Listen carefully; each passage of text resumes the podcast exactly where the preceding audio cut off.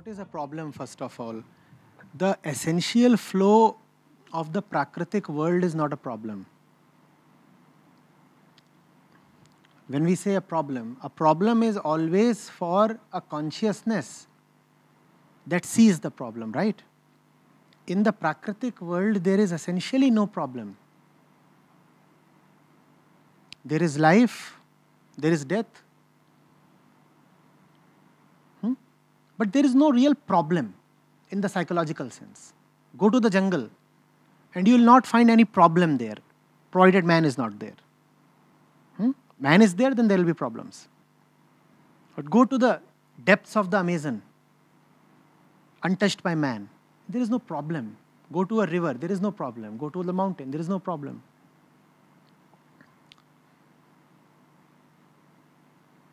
problem is when the I gets entangled with the happenings in the Prakritic world.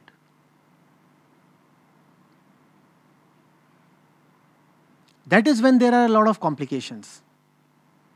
Then we don't let Prakriti function as it would. we start energizing some parts of Prakriti. In our bid to solve, we start complicating matters. And it is not something that we do consciously. We are born entangled. When the child is born, he is already entangled with Prakriti. And that is the problem because you are born problemed, so you have a, an urge to solve the problem.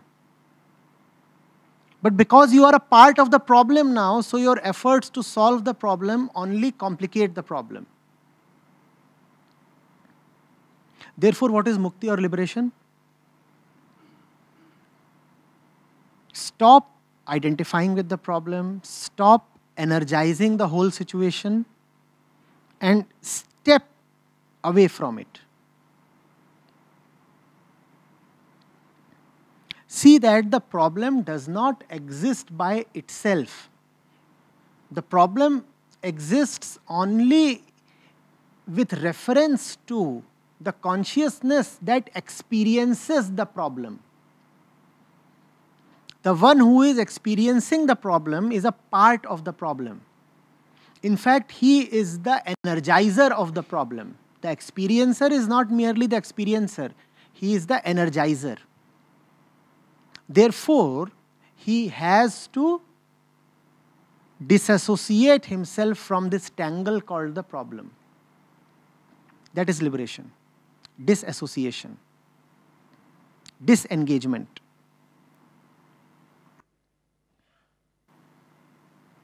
Are you getting it? problems are not objective entities, they do not exist by themselves. In the objective world, there are no problems. A black hole eats up a star, an entire star is gone.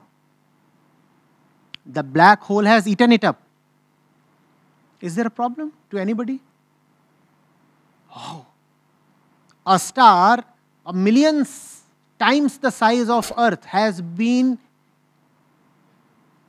gulped up by a black hole it's such a massive catastrophe. Why is it not a problem? Because you're not associated with the event. A problem is only to the consciousness that is associated with the problem right? Are you getting it? Otherwise things happen. They are just happenings. They are just happenings. Nothing personal.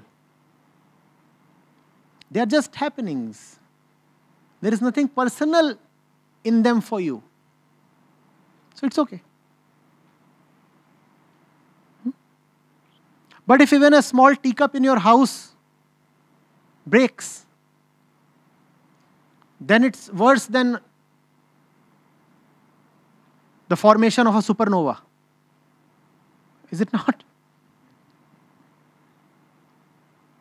Because you are It is not in the happening. It is in your entangled state of consciousness. How to solve it? By stopping the energy that you give to it. Just see this.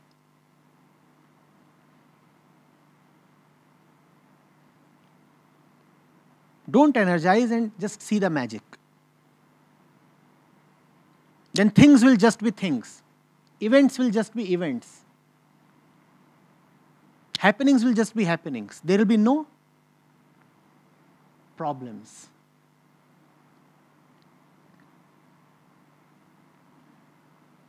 The problem is the one to whom there is the problem. How do you define a problem? What is the problem? The one who is experiencing the problem is the problem. Don't experience the problem. Is there a problem? Tell me. Or let me put it this way don't put value on the experience you have, the of, you have of the problem. Now, is there a problem? Let's say physically you experience a problem. There is an earthquake. But if you do not give tremendous value to this experience, is there a problem?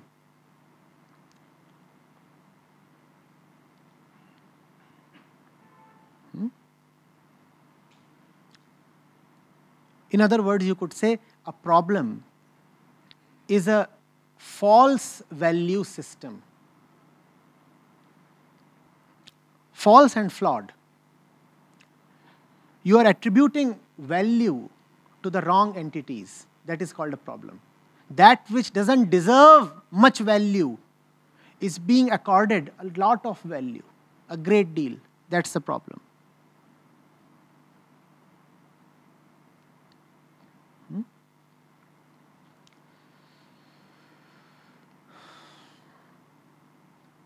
I generally like think about things and you know like the relations or the the work I'm doing or the stuff I buy. So when I think essentially it's not of so much value, like I buy or whatever. There, there are there are certain things in my life, but they are not so important. So when I, when the feeling comes that you know nothing is so important, it feels a bit depressing. Actually, you know that it feels so meaningless. Life completely feels meaningless. That it feels depressing that there's nothing. Because you accord value to value. So when everything appears of zero value, the value that says that there must be value gets hurt. No, you're not getting it. You must have something of your of value in your life. That's a value. that's not an assumption. It's called conditioning. It's called conditioning you must have stuff of value in your life. It's a value. So people will just casually ask you, So what's important to you? And the assumption is something must be important to you. Of course. There can be nobody who does not accord importance to any, anything. Of course, you must be holding certain things or people or ideas as very important. So they'll ask, So what is important to you? They will be not offended if you say, you know, what I give importance to is very different from what you hold important. That is all right. The objects that you greatly value are allowed to differ from the objects that they value. But if you say that you do not value any object, then this is blasphemy. So you too have internalized that value system in which the first point is do have values your value system is a hierarchy, no? Most important thing is this, then this, then this, then this, then this, then this. Out of all these things in the hierarchy, what is it that occupies the topmost position? Do have values. So when you see that nothing is of value, the very first value gets offended. Huh? My life is so barren. There is nothing valuable in it. Oh my God, I'm so poor. Of course, everyone must have rich things in life. There's nothing in my life. Huh? Flawed value system. From the very outset, flawed. The very first point is flawed. Don't you see it is also very materialistic? You must have something valuable in life. What are you referring to? Aren't you referring to something that is very much carnal, material? Are you referring to God, the formless one? When you say there must be something of value in life, obviously the intention is not to have something as abstract as the inconceivable truth in your life. What you mean is that you must have a nice, you know, what, this and that in your life. Hmm? Something that you can be proud of. Something that you can live by. Something that you can feel secure about. Drop that. Don't energize that.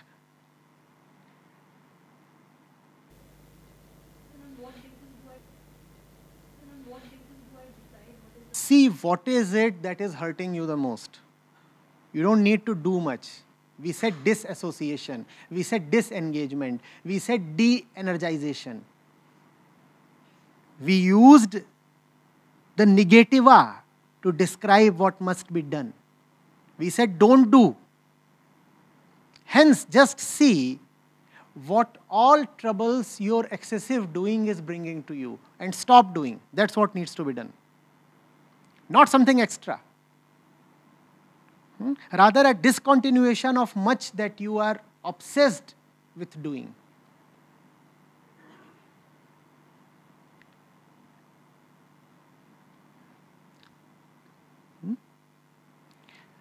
How is a false value to be identified?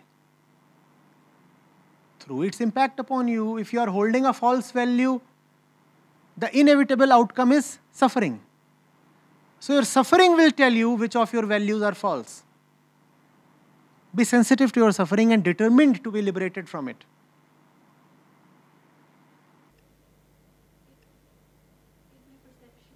Yes, yes, yes, yes, quite possible. Then you need company where you see an example of what real liberation means, or freedom from suffering means, or joy means.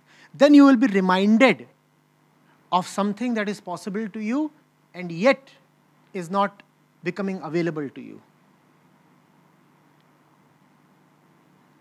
It is quite possible that we get so accustomed to suffering that suffering stops appearing like suffering. It becomes the default mode of life. Then you need company. Then you need somebody who is quite unlike you.